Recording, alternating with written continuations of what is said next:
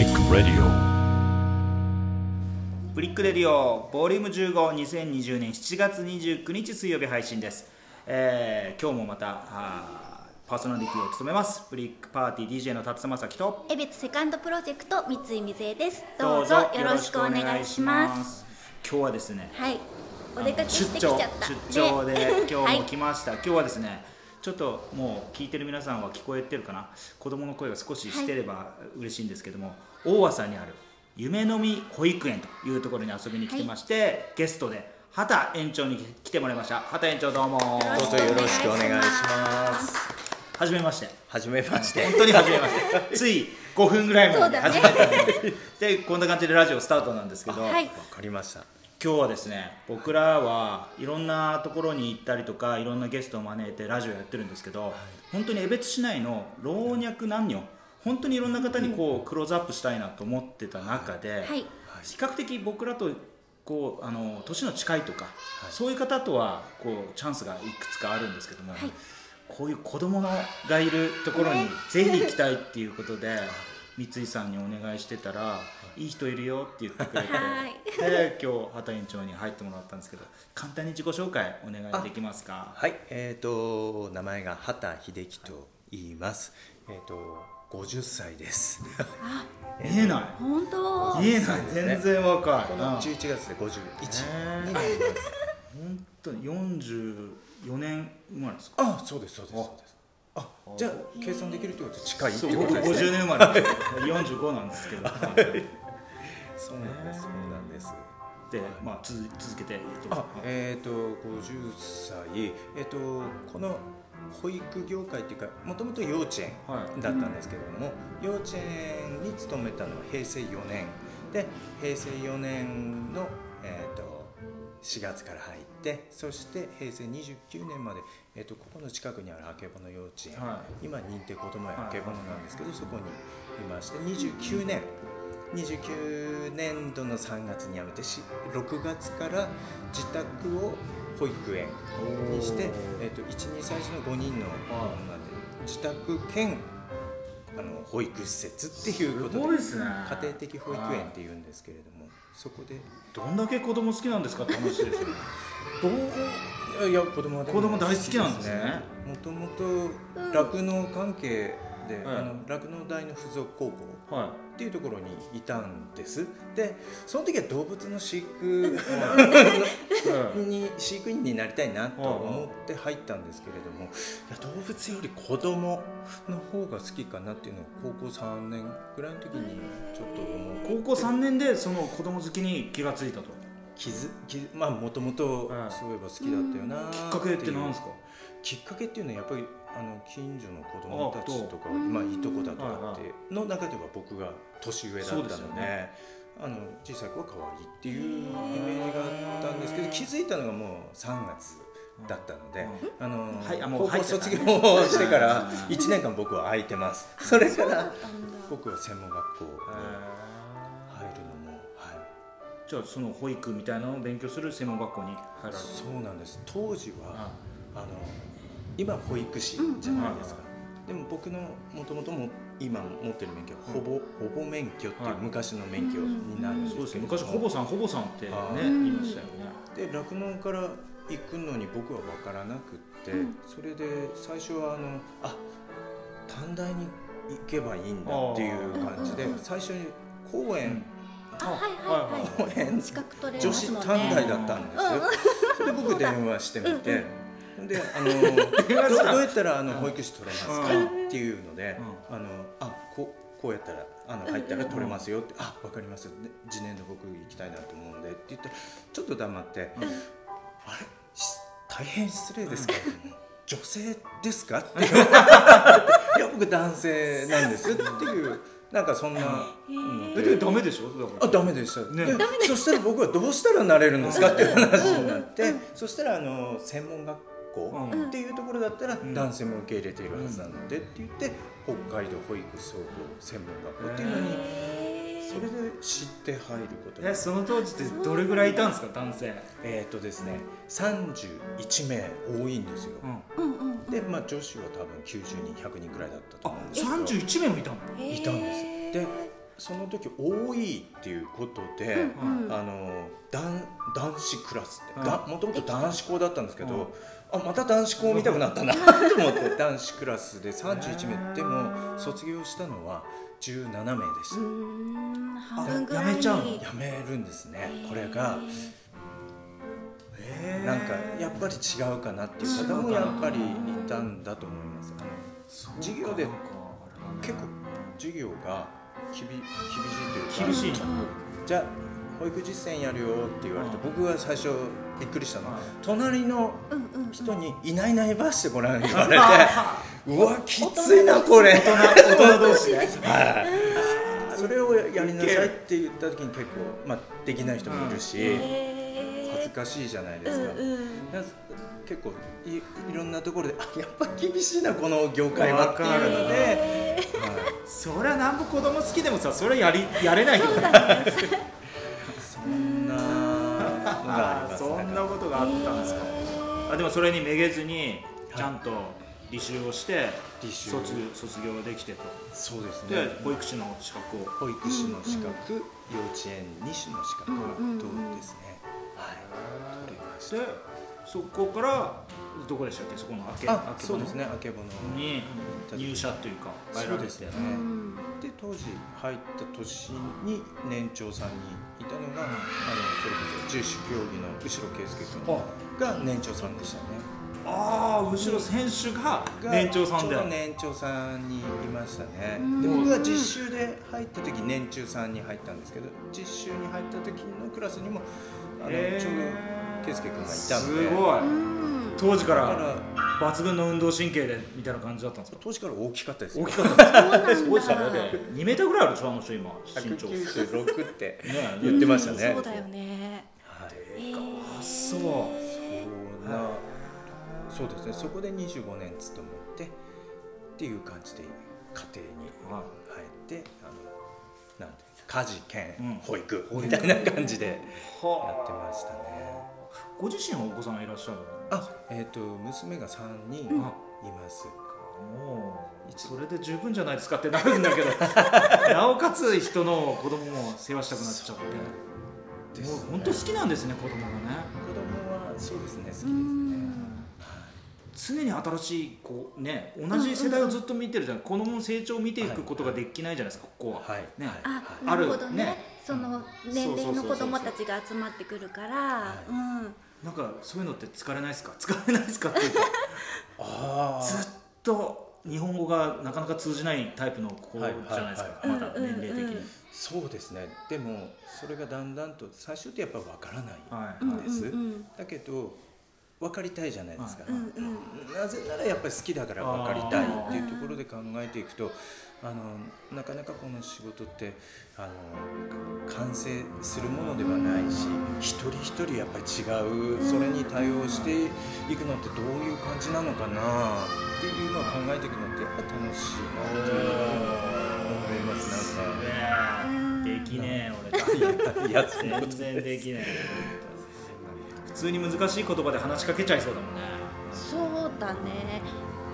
どうかな？うちの息子たちがそれこそあけぼの幼稚園で秀樹先生にお世話になったんだけどいまだに秀樹先生のことは好きだしそうでもあれだよね俺もその幼稚園時代の時の先生の名前ってちゃんと覚えてる、うんうんうん。小学校の時の先生の名前何人かもうちょっとあってうんうんうんうん抜ける時あるしもっと言うと高校とかになると全然覚えてないっていうのいるんだけど、うんうんうん。うん逆に幼稚園の時の方が覚えてるなすごい。覚えてる初めて子供なりに大人と接する、ね、社会性が身につくところになるからなのかな、印象深いのか、うん、そうですよね。うん。今日も秀樹先生に会いに行くんだよって言ったら「僕のこと覚えてるかな?」とか言って覚えて。覚えてます。うん。でもものすごい数でしょこれ。卒業生っていうか卒園して。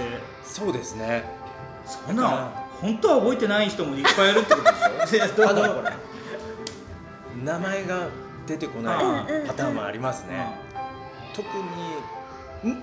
本当に最初の若かった頃の時代っていうのはまあ見事に覚えてるんですけどはい。だんだんと 年齢とともに。年齢とともにあーなるほそうでこう喋りながらえっ、とえっ、とって思い出していくあのい探りながら子供の情景はいろいろあこんなことだったなっていうのは出てくるんですけどそれをそうですよね。向こうは覚えてますからね、そうですね。向こうはね一人だけだからずっと「先生」って言ってあたかも昔のように接してくるわけなんだけどこっちは探りながら。そうです。うん。そうだよね。って言いながら。俺あいつどうだった？あいつ元気か？って言ってねちょっと出てくる名前を聞いてあああの年代かみたいなちの子がお弁当食べれなくてちっちゃいちっちゃいお弁当箱に持たせてたってことを覚えててくれて、へー。そういうなんか、うん、あそんなこと私も忘れてたっていうようなことを覚えてたりとかしてくれて、あーありなんか成長をね見守ってくれてたっていうか、そうあの時も要はお弁当を食べてくれなくってそうそうそう。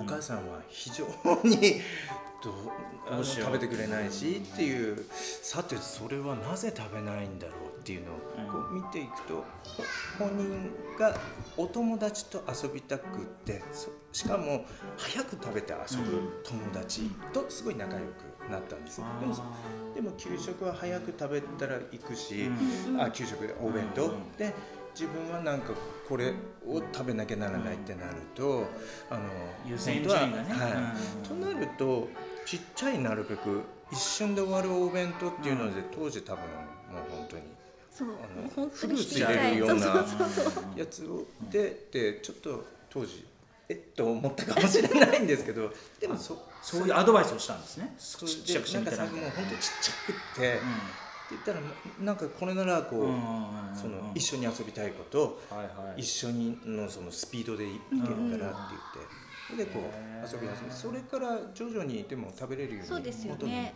だんだん戻ってってってそうだよね。だってお腹すくんだからねそう。なのそうなの、ん。食べるのがゆっくりすぎて、普通のお弁当だと早く食べちゃうお友達と間に合わないからっていうので、そういう様子を見て教えてくれてたりとかして、さすなんかね子供が何何が好きなのかっていうのをよく見るのが大事だと思うんです。そしてじゃあそれをどういうふうにするとこうやりたくなるかっていうのをやっぱ考えていってあ分かったぞっていう時はやっぱり発見するのは嬉しいですね。子供を知りたいっていうところで考えると。はいそじゃああの夢のみ保育園の話を少ししたいんですけど、あはい。こう園長先生としてこうモットーとしているこの園の方針みたいなこうどんなことですか？ですか園の方針っていうのは子供が今持っている力うんうん。っていうのは子供それぞれじゃないですか、うん。でその力を出せるようにあのなんかこうアプローチできればいいかなとは思うんですけれども力を持ってるっていうのを発見するにはでも子供をよく見なきゃならなくて、うんこの子はどんなのがことが得意なんだろうとか、うんどんなことがあの好きで遊ぶとかなんか、あの書くのが好きだとかいろんなことがあると思うんですけれども、それをやっぱりよく見てその子が伸びるもの探していければって。だけど探していった時にあのいろんなこと経験しなくっちゃならないじゃないですか。大人もいろんなことをやってみては失敗しますよね。で失敗した時にあの僕はじゃあこうやってやってみたらできるかなっていうのを試せる子供になってってほしいなと思うんですよ。なかなかこのいろんなことをやってみたでも大人から見たらこれやっても失敗するだろううんと思うんですけれどもでもあえてそれはやってみてどうだったって言ったらいやこれ難しかった。じゃあどうしたらいいんだろうねっていうのを考えていってじゃあじゃあこうやってみればっていうのを繰り返していくことで僕はなんかこれが繰り返していって小学校中学校とこう大人になっていった時にあのまあ大人でもなんかやってみたけど失敗しましたと、だけど待てよこうやってやってみたらできるかなっていうのを考えられるあの大人になっていくのがやっぱ強く生きていく力に僕はつながっていくんじゃないかな大人でも必要なスキルですもんねそれね、うんチャレンジして、うんまあ失敗して、うん。それで修正をしてまた次にチャレンジしていくってことは、人間が生きていく中では必ず必要なスキルだと思う、いいですね。なんかそんなんで僕はなんか失敗するなと思っても、はい。そこはあえて失敗うんしてもらってそこでどうなるかっていうのはやっぱりそこまで見てやんなきゃならないかなとは思うんですけど。今園児は何名ぐらいいらっしゃるんですか？今園児は40名。40人。名の定員で、はい。去年が30名の定員で、多分来年は50名の定員になるかなって、あだんだんと増やしていく、だんだんと最初あ去年開園したので、はい。年長卒園したのは1人なんですよ、あ娘なんですけど、あ そうなんです娘さんがここに。そうですそうです。年長でここに開園したと同時に来て、はい。そして卒園する時は一人だったので、卒園式の歌を歌うのもひ一人で歌うじゃないですか、読書ですか？だから読書になるのもどうかなと思って、うん。やっぱり先生とのあのなんか遊んでいる付き合いとか、はいはいはい。先生と1フレーズずつ交代。で歌うような感じで、えー、そう。卒園証書はもうえ大丈夫。はそれ自分の娘さんが園にいるっていうのはどうなんですか？どうなんでしょうね。あの子供は割り切ってたと思います。そうか。でもお父さんって感じですよね。園長先生って言うんですか？あ園長先生と来ないですね。あ でもそうあ割り切ってるというか割り切らなくても僕はいいかなっていう感じかななんとなく、うん。うん。うん、なん。か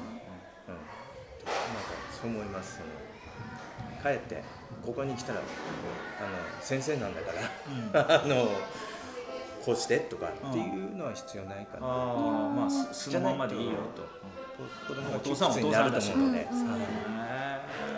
だからな他の子たちが「えお父さん。なの?」とかーっていうなるよねそうだよっていうこんな感じでしたね。そうですか。あーそしたらえ30定員っていうのはあれか。じゃあ1人卒業卒園したから新しく入れた人が11人入れたってことになるのかな。そういう感じの計算じゃなくて、えー、とそうですね。そんな感じです。そうですよね。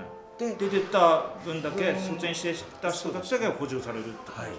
そんな感じでままた今年も年長は4人なので、うんうん。少ないんです、うんやっぱり3歳から入ってくる、まあ、あと12歳の待機児童は多いので、なので来年も卒園するのは今のところ4名ということを考えるとあの、まあ、入ってくる子たちは、まあ、大体10人とか10何人入ってくる大体来年はプラス10になるかなっていう予想なんですけれども。やっぱり世の中全体がその保育園不足っていうか、うんうん。ね待機児童がうんぬんとかっていう話あるじゃないですか、うんやっぱりそれ江別も同じ感じ別になんですか？待機児童うん。はうんいる感じですね、特に1歳あの赤ちゃん生まれて1年休んで、はい。でうん。こう入る時に入る場所がっていうのは聞かれますね、それもあって夢のみ保育園をねあ作ろうとされてたそうっていう。いうことなんですそうですね本当本当は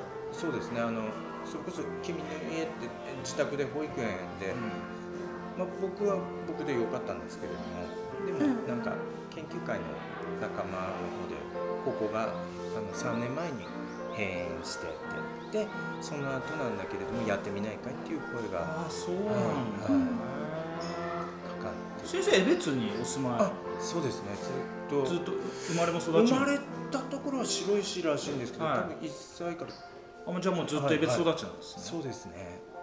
で東小ですね。あでここのもう生まれ故郷のこのはい。噂でその幼稚園っていうか保育保育園をやるっていう、ね。はいなんかこの江別の江別でやるなんかプラなんて言うんでしょう。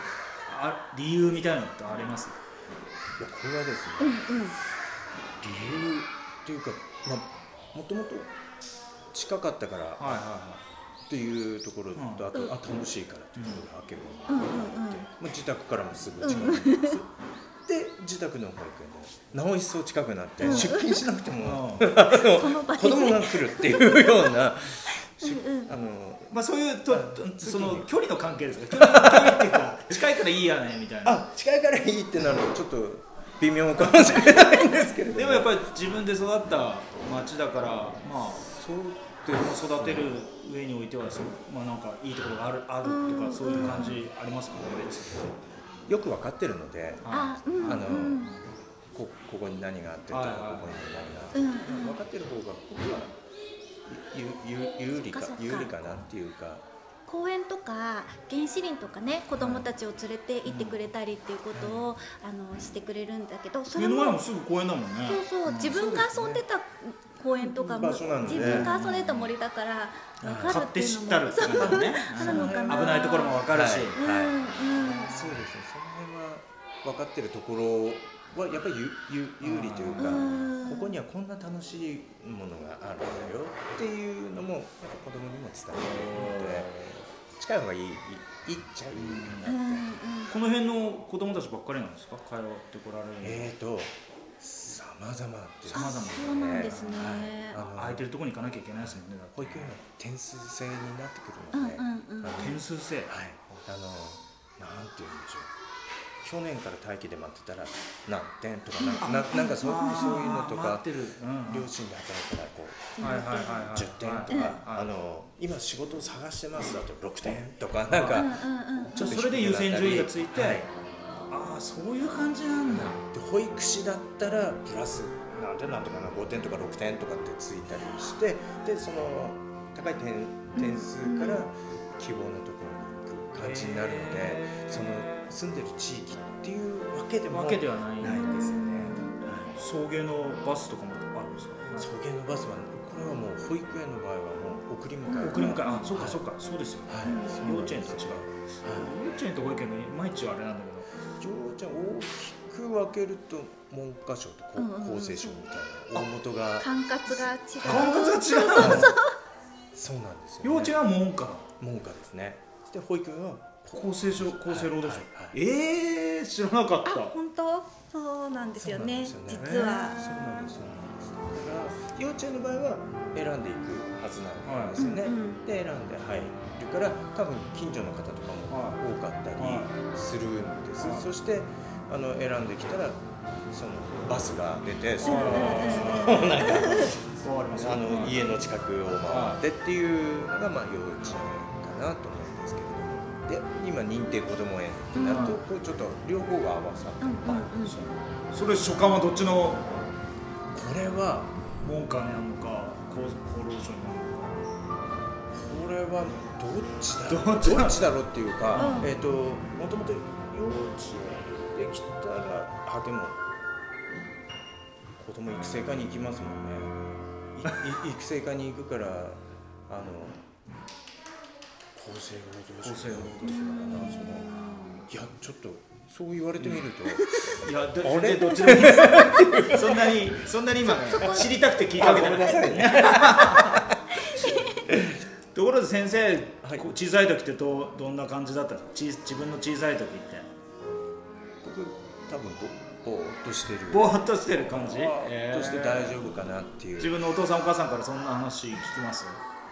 あのー僕は小学校1年生の時にそれこそ今はないですけど、うんうんうん。あの IQ テストみたいなのが昔はうんあって、はいそれでまあ先生にも今どこのページ行ったかわからないっていうことで多分どこ住んでるかわからないっていう感じでやった結果ぼーっとしてるからなんですけど やった結果あの当時はあの病院に連れてかれましたね。えそうだったんですか？今じゃそんなことしちゃいけないじゃないですかうん子供を勝手に。ででもう知能テストみたいなのそうです。ったんです。ようんやそそれが結果とんでもないことになってるっていうことで多分病病院に行ったらこうなんか脳波取ってる人たちもいっぱいいてってあなんかまずいことになってきたのかもっていう。の だからそれくらいですよね。あの視力の検査しても話聞いてないのであの見えるって言ってどっちとか言うのも分からなくて。じゃあもう一歩前に出てもう一歩前に出てっつってあの先生の手前に来たらスコンって叩かれてっていう。そんなそんな感じでこう。そんな感じ。そうちょっと大変ですね大丈夫ってきっと大人は思ってたでしょうね。思ってたと思います。今の話聞く限りでも俺もそう思ったんです心配になった私も。本当に園長大丈夫かなっていう大人から見るとそんな感じだったと思いまでも大丈夫なの。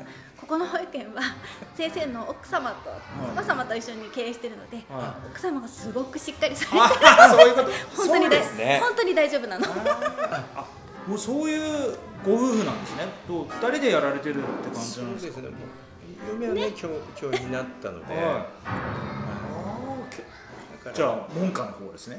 あ門下の方ですね。は いそうですねそうなんですよ。そうなんですか。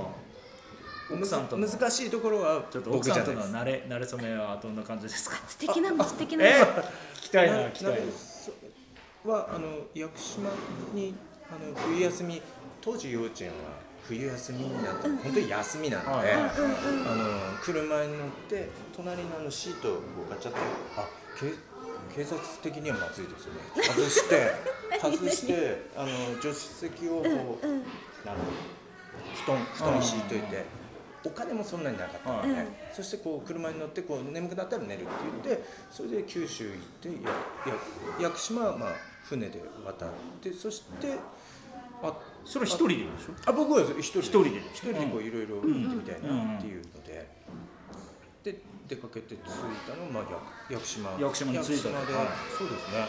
それでいや平らなちょっとやっぱりシールがこうちょっとくの字になってるのであー車中泊平らなところに寝たい、ねはいどどうしても止めてって言ったらもう明日そのなんだ21世紀になる、ちょうど年越しの日だったんで、21世紀になるから。12月の31日の年越しの時に行ったわけだ。で電話かけて、はい。あの泊まれますか？いや泊まれないって言って「いやでも平らなところで僕寝たいんです」って、あのどこでもいいのでって。屋久島のそのホテルか、まあ、その民宿みたいなところに電話をしたと、民宿みたいのしか、うんうん。ユースホステルしかな,、うん。なかったっていうかユースホステルが一番安かったっていう感じまあとにかく空いてなせ空いてますよあ空室ないですよと。ででもなんとかお願いしますって言って、無理やり入って。そんなんで無理やり入れるんです無理やりっていうかあのもう相相部屋4人のとこ5人だけど、その一緒の人もいいって言ってくれたんで、でそこのなんか夜夜になんかこう焼肉パーティーでもあはいはいその時にああったのがうちの嫁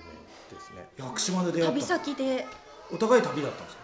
あそうですね。向こうも教教員だからはい。休みあるじゃないですか、それそれを使って屋久島に行って。てたと思います。へいや立派な木でした。よそこで出会ってお付き合いがスタートするんですか？そうですね。か関関西関西なので、だから遠距離ですねいきなり。遠距離つ月月一どっちかが来るか行くかっていう感じで、でもそんなのずっと続けてられないのでやっぱ半年くらいにはもう親に挨拶しに行ってるのですごい。1月が、まあ、元旦の6月に挨拶に行ってその年も多分籍入れてるのはその年末くらいじゃないですか。ね。まあすごい屋ざっと久島のそう幼稚園にね当時幼稚園に結婚しましたって2人の写真でねおめでとうございますなんていうのが貼られて う。んそれ見てお母さんたちが「秀樹先生結婚したんだ」って「おめでとう」ってななったね。屋久島で旅先で出会ったんだみたいなそんなそんなことありましたそん旅先でナンパみたいなそういう感じでしょ？違うちょっと言い方悪いけど。もうちょっとロマンティックな感じ。でそうだ桜木先生にも怒られたんだ。そうロマンティックね。そうそうそう言葉を選べってそうかそうか、えーじゃあ先生がこう保育園をしていく上でなんか気をつけてることとかこう先生方にこういう教え方まあさっき言った園の方針みたいなのもあるかもしれないけど。気をつけている気をつけているなんでしょう。ないかあのコロナで閉園していた時に、はいはいはい。あのへね子供たちも来れないでこっち大人たちも子供たちの様子がわからないという中で絵本の話をしてあうあのーなんかコロナでちょっとお休みになったじゃないですか。でお休み。お休みでまあじお休みって言っても休園にはならない。保育園とかでも来れない方とか自粛されている方たちっていうのはずっと休みでそうなってくるとあの家でのずっと子育てになりますね。で外にもあんまり出れなかったじゃないですか。そうですそうなるとな何かっていうところでここれはもう嫁の方であのここの園にはいっぱい絵本あるんだから絵本ちょっと先生たちに見繕って絵本送ろうとかって言って絵本を送ってまた今度コロナ明けに返してもらえばいいしっていう感じで先生チョイスであの休んでる子たちには送ってっていうなんかただただ送るのを週1回2回みたいな感じで,、でまたどっかで電話をしてっていうような感じで嫁があの阪神・淡路の震災、はい。大学時代に、あの関西にいたの神戸の大学なのでその時をやっぱり味わってるからやっぱあの休みであっても子供ときちっとつながっていないといけないと思う休みだから休みではないと思うんだってやっぱりどこでも家でどうしてるかなっていうのをやっぱり想像していく力っていうのが必要だしっていうところであその通りだな。って思ってそれはやってもらってでもなんか先生も電話するとやっぱり保護者の方から「あありがとうございます」ってっていうのを聞くことであのあやってよかったなっていうのはそれはきっと感じてもらえてるんじゃないかなって思っていいですねそれ。そんなんで本を売ったりとかなんか手作りおもちゃとかを作って送ってみたりなんかカメラみたいなのを作って。遊んでねとか何してねとかっていうのをいろんなのを送りながら一瞬だと思うんですうん。家庭について「あなんか届いたね」って。で開けたら「あいいね」って言ってそれでちょっとで終わってしまうかもしれないんですけれどもこの家庭の中でなんか窮窮屈なっていう、まあ、外にもそんなに出れないような状況の中あなんか来たねって開ける時のちょっと楽しみじゃないですけれども、ちょっとでもね保育園思い出しますからね、はい。その一瞬だけでもね、うん。先生の顔もパッと思い浮かぶだろうし。あそれはいいコンビだ。ったですねそれをそうですねコロナでずっと自粛している時は続けていた感じですね。でもね今日見るとすごく子供たちも元気だし、うん元気いっぱいまるまるいっぱい来た、ね、手洗わなきゃいけないもんね。いいね。いいんだよ。C しなくても大丈夫だから。こんにちは。こんにちは今ね子供たちが手を洗いにね来てね。手洗いの替えをするんですね。みんなニコニコして最高ランニングシャツ着て。久しぶりに来れたのが嬉しそうなねやっぱりそんな感じでそうだ。最高だね。いいね。こういいわ。やっぱ子供たち分かる。先生が子供好きってのは分かるわ。ねいいね。あこっちが元気になるパワーをねもらえるね子供の様子からまあ、先生いろいろ長く話聞いてきましたけど、最後このクリックレディを聞いている子育てをしているお母さんにはい。何かメッセージがあったらお願いできないかなと思うんですけどちょっとすごい特定的なところなんですけど、はい。はい。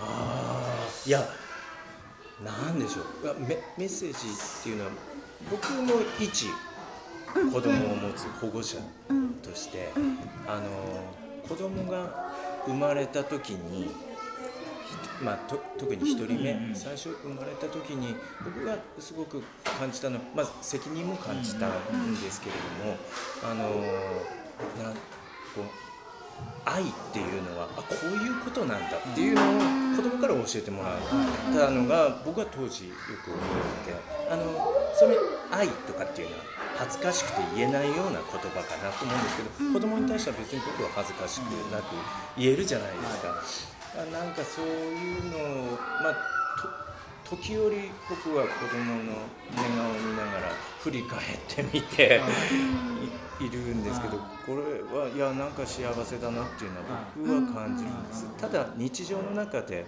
あの子供に起こることもあればあの親だから感情的にもななったりしているんですけれどもやっぱこの子供と一緒にいれるこの時間とかだんだん大きくなっていくじゃないですか、貴重だよなって思いながら、1分1秒がはい。ね、なんか赤ちゃんの時にはもう戻れないんだけれども、戻ってみたいなと思いながら、なんだからなんかやっぱり今は貴重だなと思いながら、あ僕は寝顔を見ながら考えたりするんですけれどもきっと皆さんそこら辺は一緒かな、こ子供のその尊さっていうのは子供から教えてもらったのは皆さん一緒かなと思いますけどなんかメッセージが。いやいやいやいやいいですね。あ、親子一緒にね成長していけばいいんじゃないかなってことですよね。なんかいろいろ悩むこともあるかもしれないけど、はい。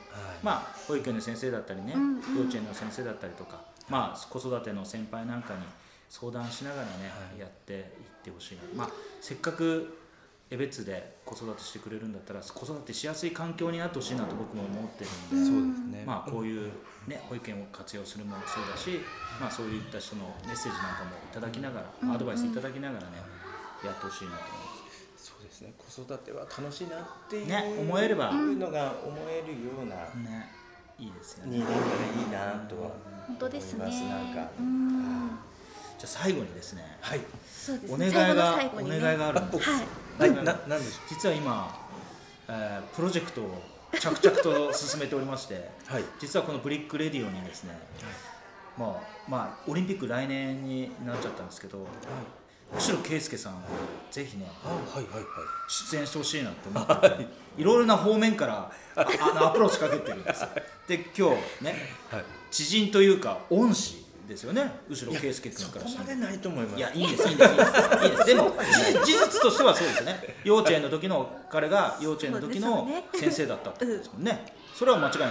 そうですね。担任ではなかった。あでもでも先生 でぜひ畑園長からこれを聞くかもしれない後ろ圭介さんにはい「圭介君とBrick Radio 出てみたらどうだ?」ってちょっと遊びに来てあげてって。うん。ちょっと言ってほしいです。あわかりました圭介君。そんな感じでよろしくお願いします。どうぞ。じゃあ今日のはい。ゲストは夢見の、あ、夢のみ保育園の畑園長でここは夢のみ保育園に今日ははいお邪魔し遊びに来てました。ました。どうも今日もありがとうございました。どうもありがとうございました。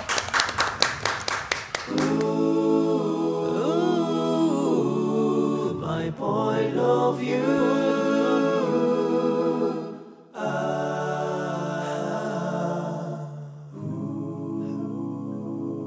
ラディオ